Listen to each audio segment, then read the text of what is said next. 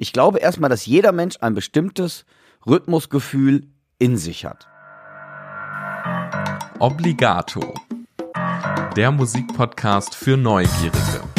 Eine Produktion der Zeitschrift Stereo. Alle zwei Wochen neue spannende Recherchen, Hintergründe und Interviews zu originellen Fragen rund um das Thema Musik. Heute kann man Rhythmusgefühl eigentlich lernen? Viel Spaß mit der Folge. Und eins und zwei und drei und hallo und herzlich willkommen zur neuen Folge Obligato. Ich freue mich, dass ihr wieder dabei seid und hoffentlich neugierig auf das heutige Thema seid. Ohne dieses Element, um das es heute geht, ist Musik kaum vorstellbar. Wobei wir da in der ersten Folge Obligato auch schon was anderes gehört haben. Wer da noch nicht reingehört hat, kann gerne mal in die erste Folge Obligato reinhören. Da geht es nämlich um die Frage, was ist eigentlich Musik? Aber zurück zum heutigen Thema. Wie gesagt, ohne das ist Musik kaum denkbar. Heute geht es um Rhythmus und die Frage, kann man Rhythmusgefühl eigentlich lernen? Und ich erkläre euch natürlich wie immer meinen Gedanken dahinter. Ihr kennt doch bestimmt Menschen in eurem Umfeld, im Bekanntenkreis oder aus der Familie, oder vielleicht seid ihr auch diese Person, die oder der immer daneben klatscht, also völlig daneben, immer aus dem Takt heraus. Ich glaube, dass jeder irgendeine Person vor Augen hat, die immer daneben ist und timingmäßig ganz woanders. Zugegeben klingt das jetzt alles etwas gemein, aber ich glaube, ihr wisst, was ich meine. Und ich meine das auch nicht böse, aber ich habe mich in diesem Zuge gefragt, wie kann das sein? Und wenn das so ist, dass Leute vermeintlich keinen Rhythmus haben, in Anführungsstrichen, können sie das lernen? Weil manchmal habe ich schon das Gefühl, das ist irgendwie einfach angeboren. Entweder man hat Rhythmusgefühl oder eben nicht. Und diese Frage nach dem Rhythmusgefühl möchte ich hier in dieser Folge mal tiefergehend beantworten. Denn so viel sei vorab gesagt, so einfach schwarz und weiß gedacht ist es natürlich wie immer nicht. Für die Beantwortung der Frage habe ich mir mal wieder einiges an Unterstützung geholt und mit Experten aus verschiedenen Bereichen über Rhythmus und Rhythmusvermittlung gesprochen. Ich glaube, es gibt viele Leute, die eigentlich Lust hätten, äh, Musik machen zu lernen, aber es nicht tun, weil sie denken, sie sind unmusikalisch oder haben das ganz oft gesagt bekommen. Ähm, das ist Quatsch. Wenn man Bock drauf hatte, sollte man das lernen. Das ist der erste Experte in dieser Folge, David Andres. Kontrabassist und E-Bassist sowie studierter Instrumentalpädagoge, der seine Diplomarbeit über Rhythmusvermittlung geschrieben hat. Und er hat spannende Dinge über Rhythmus zu sagen und hat mir auch direkt erklärt, wie die Sache aussieht. Man kann Rhythmusgefühl lernen. Äh, ein Teil der Kenntnisse, die man hat, ohne sich je damit beschäftigt zu haben, ist aber durch genetische Vorbelastung, sag ich mal, ähm, gegeben. Also man geht ungefähr davon aus, dass Lern- und angeborene Fähigkeiten haben so bei 50-50 sind. David Andres verweist dabei auf eine groß angelegte Studie vom Max-Planck-Institut für empirische Ästhetik. Dort wurden 5648 schwedische Zwillinge untersucht und die Forschenden konnten eine genetische Systematik entdecken, die für ein ausgeprägtes Rhythmusgefühl verantwortlich ist. Laut dieser Studie ist es also zumindest teilweise so, dass Rhythmusgefühl auch angeboren ist.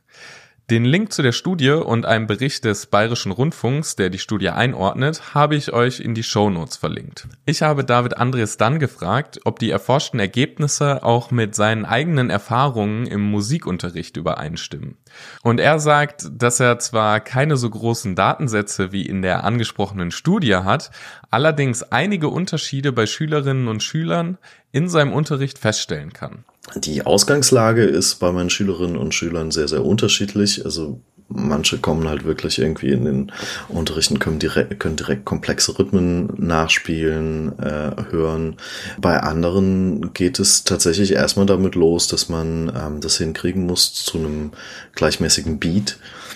ähm, oder einem Metronom oder was auch immer, äh, einfach nur mitzuklopfen. Also noch gar nicht den Rhythmus zu klopfen, sondern einfach nur das Tempo aufzunehmen und einigermaßen dabei zu sein. Und eine weitere Erkenntnis nennt er direkt im Anschluss. Ich habe auch bei der Konstellation, dass jemand wirklich noch äh, ganz am Anfang stand, ähm, feststellen dürfen, dass da sehr viel Luft nach oben ist. Also ich denke, alle, die sich mit der Frage beschäftigen, äh, ob man Rhythmusgefühl äh, lernen kann, ähm, für die ist das ein, eine sehr motivierende Sache eigentlich, auch wenn man jetzt vielleicht nicht diese genetische Prädisposition hat, kann man erstaunlich gut Musik machen lernen und sehr viel Spaß dabei haben. Bei der Rhythmusvermittlung von Personen mit rhythmischen Schwierigkeiten geht David Andres dann erstmal auf die Suche nach den Ursachen. Dabei macht er zwei Dinge fest. Zum einen ist die Wahrnehmung wichtig, also dass man einen bestimmten Rhythmus beziehungsweise ein Tempo erkennen kann. Und zum anderen ist die Motorik wichtig, die den Rhythmus am Ende zum Erklingen bringt. Und da ist vor allem Klatschen ein elementares Mittel. Also man denkt ja, man kann klatschen, ja, jeder kann klatschen, aber ähm, so exakt zu klatschen, dass das jetzt mit einem Metronom zusammen ist, das muss man üben. Und ähm, selbst wenn jemand schon ganz gut einen Beat hören kann, so exakt zu klatschen, dass man dann beispielsweise das Metronom gar nicht mehr hört, das ist durchaus eine Aufgabe, mit der man äh, Monate oder auch Jahre verbringen kann, äh, bis man das kann. Mit unterschiedlichen Koordinationsübungen kann man dann dem Ziel näher kommen, um das Rhythmusgefühl zu verbessern oder überhaupt erstmal einem Tempo folgen zu können.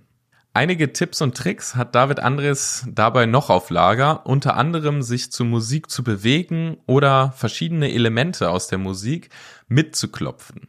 Bei Popmusik fast aller Art eignet sich dazu vor allem die Snare vom Schlagzeug. Die soll man raushören und den sogenannten Backbeat mitklatschen, also auf den Zählzeiten zwei und vier klatschen. Wenn Künstler und Künstlerinnen in Deutschland Konzerte spielen, dann stellen sie immer wieder fest, dass das Publikum super gerne auf eins und drei mitklatscht. Und das ist für, für Marschmusik wunderschön. für ähm, alles, was Popularmusik angeht, eigentlich nicht so hip. Also einfach mal versuchen, auf zwei und vier mitzuklatschen. Das wäre jetzt so eine ganz einfache Idee, wie man da weiterkommen kann. Das waren schon einmal spannende Erkenntnisse, die David Andres geliefert hat. Als nächste Experten für diese Folge habe ich mir zwei Podcast-Kollegen eingeladen, Dirk Brandt und Timo Ickenroth vom Podcast Schlagabtausch.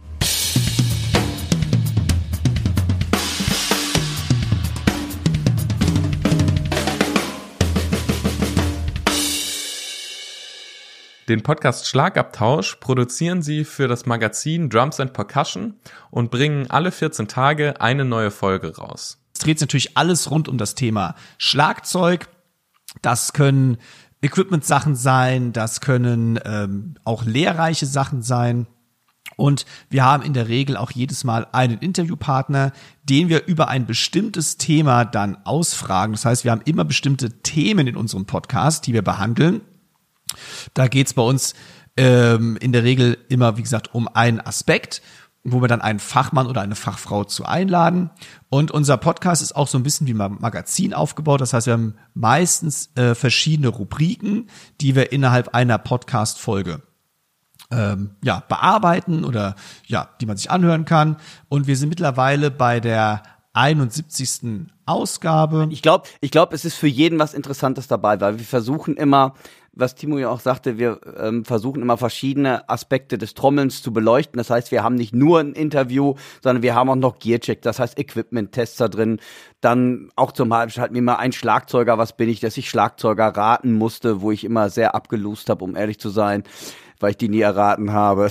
Dann ähm, haben wir aber auch noch zum Beispiel Empfehlungen der Woche und da geht es auch nicht nur um Schlagzeug, also ne, solche solche Sachen, sondern es ist wirklich einfach ähm, ja, Dirk und Timo, äh, Quatsch, Timo und Dirk, so heißt es, Entschuldigung, plaudern so ein bisschen über Schlagzeug.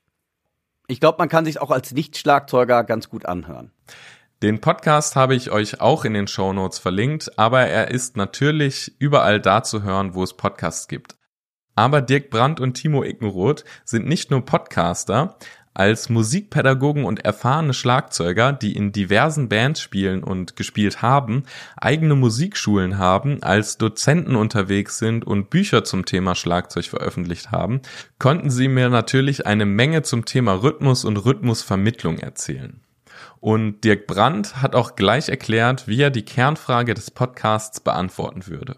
Eigentlich unser ganzes Leben besteht aus einem Rhythmus. Das heißt, unser Tagesablauf ist ein Rhythmus. Das heißt, ich stehe morgens auf. Ich putze mir die Zähne. Selbst dieses Zähneputzen geschieht ja schon in einem Puls. Ob der jetzt gleich bleibt, ist es egal. Aber in einem Rhythmus putzen wir uns die Zähne. Wenn ich jetzt spreche, ist das auch schon ein Rhythmus eigentlich. Ich glaube erstmal, dass jeder Mensch ein bestimmtes Rhythmusgefühl in sich hat. Dirk, ich bin da ganz auch deiner Meinung. Jeder hat ein angeborenes Rhythmusgefühl. Ähm, ich mag das auch nicht, wenn Leute sagen, äh, ich bin unmusikalisch das gibt's nämlich auch nicht.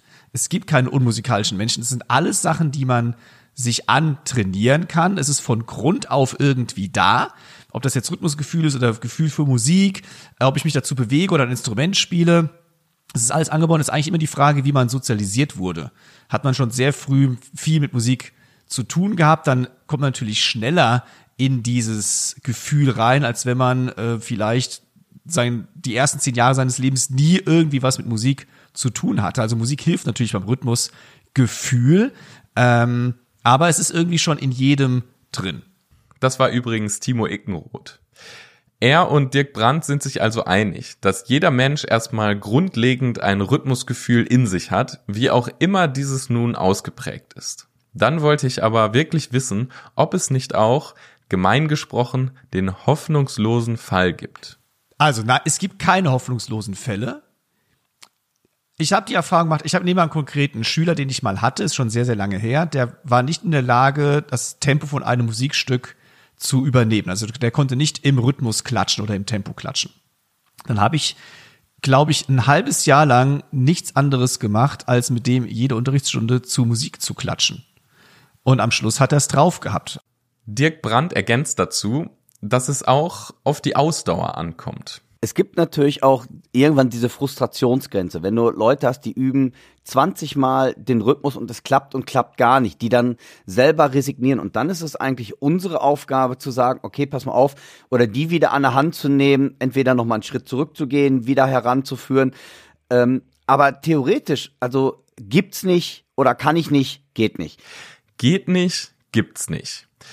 Die beiden Schlagzeuglehrer erklären mir, dass man mit genug Übungen und Wiederholungen schon an sein Ziel kommen kann.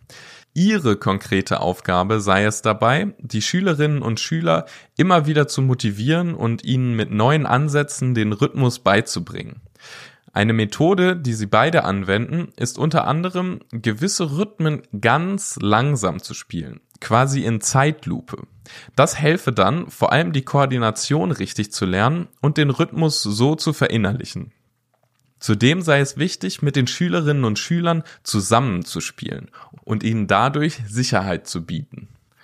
Und dann sind wir noch auf das Thema Hörgewohnheiten gekommen.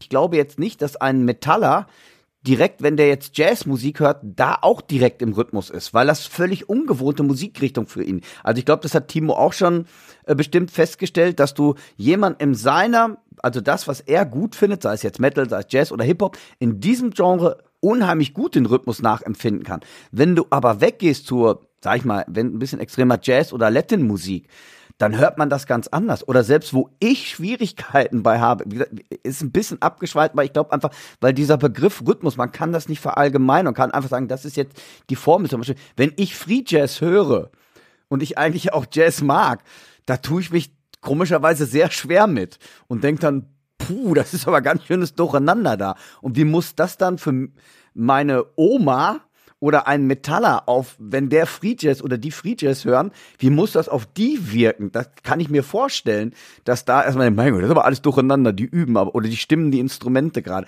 Ich glaube, es ist wirklich so ein bisschen, ja, in welchem Bereich man sich auch befindet. Timo Ickenroth ist sich sicher, dass dies vor allem auch mit der Sozialisation zusammenhängt. Mhm wir hier in Westeuropa sind musikalisch anders sozialisiert als jemand, der auf Kuba groß geworden ist oder in Brasilien. Das heißt, diese Musik ist für die eine ganz andere Wahrnehmung, als es für uns ist. Deswegen haben die natürlich auch wenn die, die ihre Musik spielen, mit der die groß geworden sind, klingt das authentischer, logischerweise, als wenn wir jetzt hier anfangen, deren ihre Musik zu spielen, weil wir ihre Musik nur erlernt haben, in Anführungszeichen. Das heißt nicht, dass wir das nicht auch erlernen können und authentisch spielen können. Wir müssen nur mehr Arbeit reinstecken, weil wir es einfach viele Jahre lang nicht so aufgesaugt haben, wie die es getan haben. Der Aspekt der Sozialisation ist beim Thema Rhythmus ein ganz entscheidender und dieser Hinweis von Timo Ickenroth ist die perfekte Überleitung zum nächsten Experten. Ich dachte mir nämlich, dass ich beim Thema Rhythmus in jedem Fall auch über unterschiedliche Kulturen sprechen muss und deren unterschiedliche Wahrnehmung in Bezug auf Rhythmus. Dazu habe ich Rainer Polak eingeladen. Er ist Wissenschaftler, der sich mit interdisziplinärer Rhythmusforschung auseinandersetzt. Studiert hat er Ethnologie und Afrikastudien und er ist darüber hinaus leidenschaftlicher Djembe-Spieler. Er war auch lange Zeit in Mali unterwegs und hat dort eine, wie er sagt, annähernd traditionelle Ausbildung als Djembe-Spieler genossen. Wer Djembe nicht kennt, Rainer Polak erklärt es. Djembe ist eine becherförmige Trommel aus Westafrika, die heute als äh, die afrikanische Trommel gelten kann, obwohl es vor wenigen Jahrzehnten noch nicht war. Es war ein lokales Instrument und äh, hat dann auf nationaler Ebene in Mali und Guinea sich durchgesetzt und ist heute sehr weit verbreitet in Europa. Und das Djembe-Spiel, aber auch die Forschung zogen ihn nach Westafrika, nach Mali. Dort untersuchte er unter anderem die Urbanisierung, Professionalisierung und Kommerzialisierung des Djembe-Spielens in Bamako, der Hauptstadt Malis. In seiner heutigen Forschung setzt sich Rainer Polak aber mit kulturvergleichender Rhythmuswahrnehmungsforschung und empirisch-systematischer musikwissenschaftlicher Forschung auseinander und ist damit der perfekte Experte für meine Fragen zum Thema Rhythmus und Kulturen. Er bestätigt, dass Rhythmuswahrnehmung stark mit der jeweiligen Sozialisation zusammenhängt. Rhythmuswahrnehmung wird unter anderem auch erlernt, bildet sich aus im Laufe der Kindheit vor allen Dingen, abhängig davon, welche Rhythmen die Umgebung zur Verfügung stellt. Und diese unterschiedlichen Vorerfahrungen zeigen sich dann unter anderem in Wahrnehmungsexperimenten, die Rainer Polak in seiner Forschung durchführt. Versuchsteilnehmende sollen dort beispielsweise immer wieder bestimmte Rhythmen nachklopfen. Und dabei passiert Folgendes. Wenn zum Beispiel ein Rhythmus äh, genau zwischen den Down-Verhältnissen 1 zu 1 oder 1 zu 2 liegt, also genau zwischendrin, zum Beispiel so ein bisschen ungerade, aber nicht so ungerade wie ein echter Shuffle. Äh, dann, dann neigen bestimmte Versuchsteilnehmergruppen dazu, so einen Rhythmus zurecht zu hören und dann äh, als auf einer metrisch geraden Grundlage liegend wiederzugeben. Zum Beispiel so. So, das tun aber nur die Leute, die nicht auch in Musikkulturen aufgewachsen sind, die derart zwischendrin liegende Rhythmen kennen und verwenden. Das heißt, dass äh, kulturelle Unterschiede auf diese Art und Weise ja, hörbar gemacht werden können. Bei der kulturvergleichenden Rhythmuswahrnehmungsforschung sprechen wir über ein hochkomplexes Feld, wenn man sich überlegt, wie viele verschiedene Kulturen es gibt. Ja, es gibt vielleicht äh, 6.000 bis 7.000 Sprachen. Es gibt einen Anhaltspunkt, wie viele ethnolinguistische Gruppen es vielleicht gibt. Keiner weiß es, aber ja, das Feld ist riesig und äh, die, die größte kulturvergleichend am breitesten aufgestellte Untersuchung, die bisher existiert, vergleicht äh, 35 Gruppen aus fünf Kontinenten, aus, fünf, aus 15 Ländern und äh, fünf Kontinenten. Das ist als Forschungsunternehmen mit gigantischem Aufwand verbunden. Es sind 35 Co-Autoren. So eine Studie erstreckt sich über sieben, acht Jahre. Solche Studien zeigen allerdings nicht nur Unterschiede in der Rhythmuswahrnehmung, sondern auch viele Gemeinsamkeiten. Ich habe Rainer Polak deshalb gefragt, ob es Rhythmen gibt, die quasi alle Kulturen spielen und erkennen können. Eine, Strukturen, die, die vermutlich weltweit verbreitet sind, sind äh, ist zum Beispiel, dass äh, ein gleichmäßiger Beat, isochroner Beat, der dazu einlädt, sich dazu zu synchronisieren, sehr leicht verarbeitbar ist für alle unsere Versuchsgruppen. Und die mathematisch next einfache Dauernverhältnisform 1 zu 2 ist ebenfalls weltweit verbreitet. Es gibt also ne, schon eine Tendenz, äh, dass äh, die mathematisch simpelsten Dauerrelationen kleinste ganzzahlige Verhältnisse, Simple Integer Ratios, wie 1 zu 1 und 1 zu 2, äh, sind die beiden rhythmischen Dauernverhältnisse, die weltweit verbreitet sind. Er stellt dabei auch klar, dass die menschliche Rhythmuswahrnehmung sowohl biologisch als auch kulturell geprägt ist. Das war lange Zeit eine Streitfrage. Biologie oder Kultur? Nature or Nurture? Und äh, da, darüber gilt es äh, hinwegzukommen. Es ist klar, dass äh, sowohl biologische Konstanten als auch kulturelle Varianz äh, uns Menschen ausmacht. Die Frage ist eher, wie, wie, wie verhalten sich diese beiden Strukturen, Mechanismen, Einflussfaktoren zueinander? Wie, wie kommt es zu der unglaublichen Bandbreite von musikalischer Unterschiedlichkeit? Äh? Und an dieser Stelle bin ich wieder zurück zur Ursprungsfrage gegangen und wollte wissen, wie er die Frage beantwortet. Also, ob man Rhythmusgefühl eigentlich lernen kann. Klar, Rhythmusgefühl ist vermutlich ein komplexes Konstrukt. Es gibt äh, hier an der Uni Oslo, an dem Institut Rhythm, an dem ich arbeite, eine Studie, die die individuellen Unterschiede von Rhythmuswahrnehmung versucht aufzudröseln und zu analysieren. Und es ist vermutlich sinnvoll, von verschiedenen Aspekten oder Submechanismen von Rhythmusgefühl zu sprechen.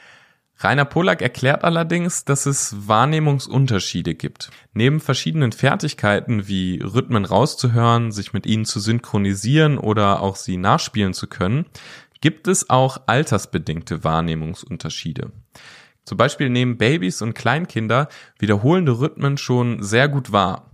Die Fähigkeit, sich dazu zu synchronisieren, also mitzuspielen oder zu tanzen, kommt allerdings erst später dazu etwa zwischen sechs und neun Jahren. Rhythmusgefühl ist nicht einfach da und dann hat man es. Es sind verschiedene Kapazitäten und, es, und sie entwickeln sich in verschiedenen Lebensaltern. Und, äh, und dann gibt es kulturelle Unterschiede und die sind ganz sicher erlernt. Es ist ein bisschen abwegig anzunehmen, dass kulturelle Unterschiede, die empirisch beforscht wurden, rein genetisch determiniert sind. Ist aus logischer Perspektive eine Möglichkeit, aber es ist höchst unwahrscheinlich. Das heißt, auch die kulturvergleichenden Studien, die nicht gerade zahlreich, aber doch existieren mittlerweile, zeigen doch deutlich an, dass äh, Rhythmuswahrnehmungsfertigkeiten teils auf Lernprozessen beruhen, Wahrnehmungslernen.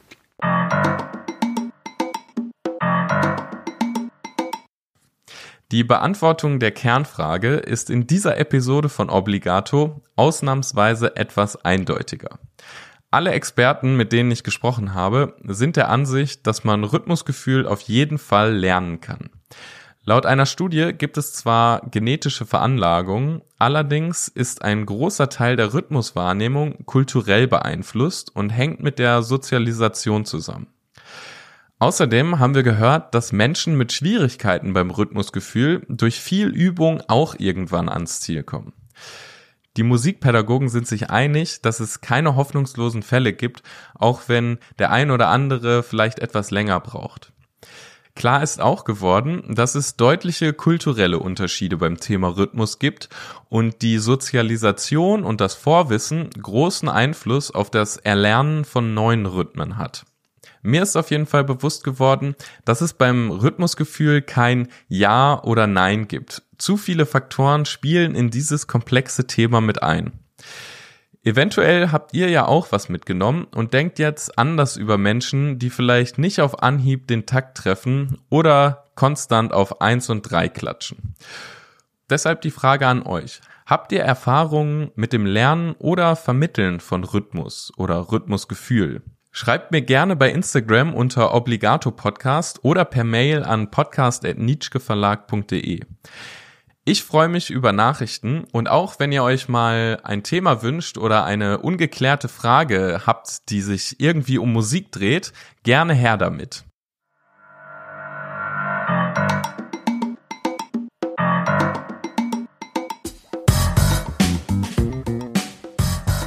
Und apropos Rhythmus, ich freue mich natürlich auch, wenn ihr in zwei Wochen wieder reinhört und im Obligato-Rhythmus bleibt.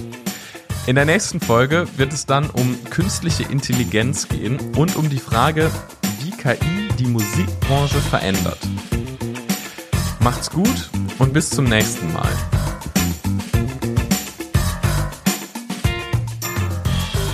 Obligato, der Musikpodcast für Neugierige. Eine Produktion der Zeitschrift Stereo.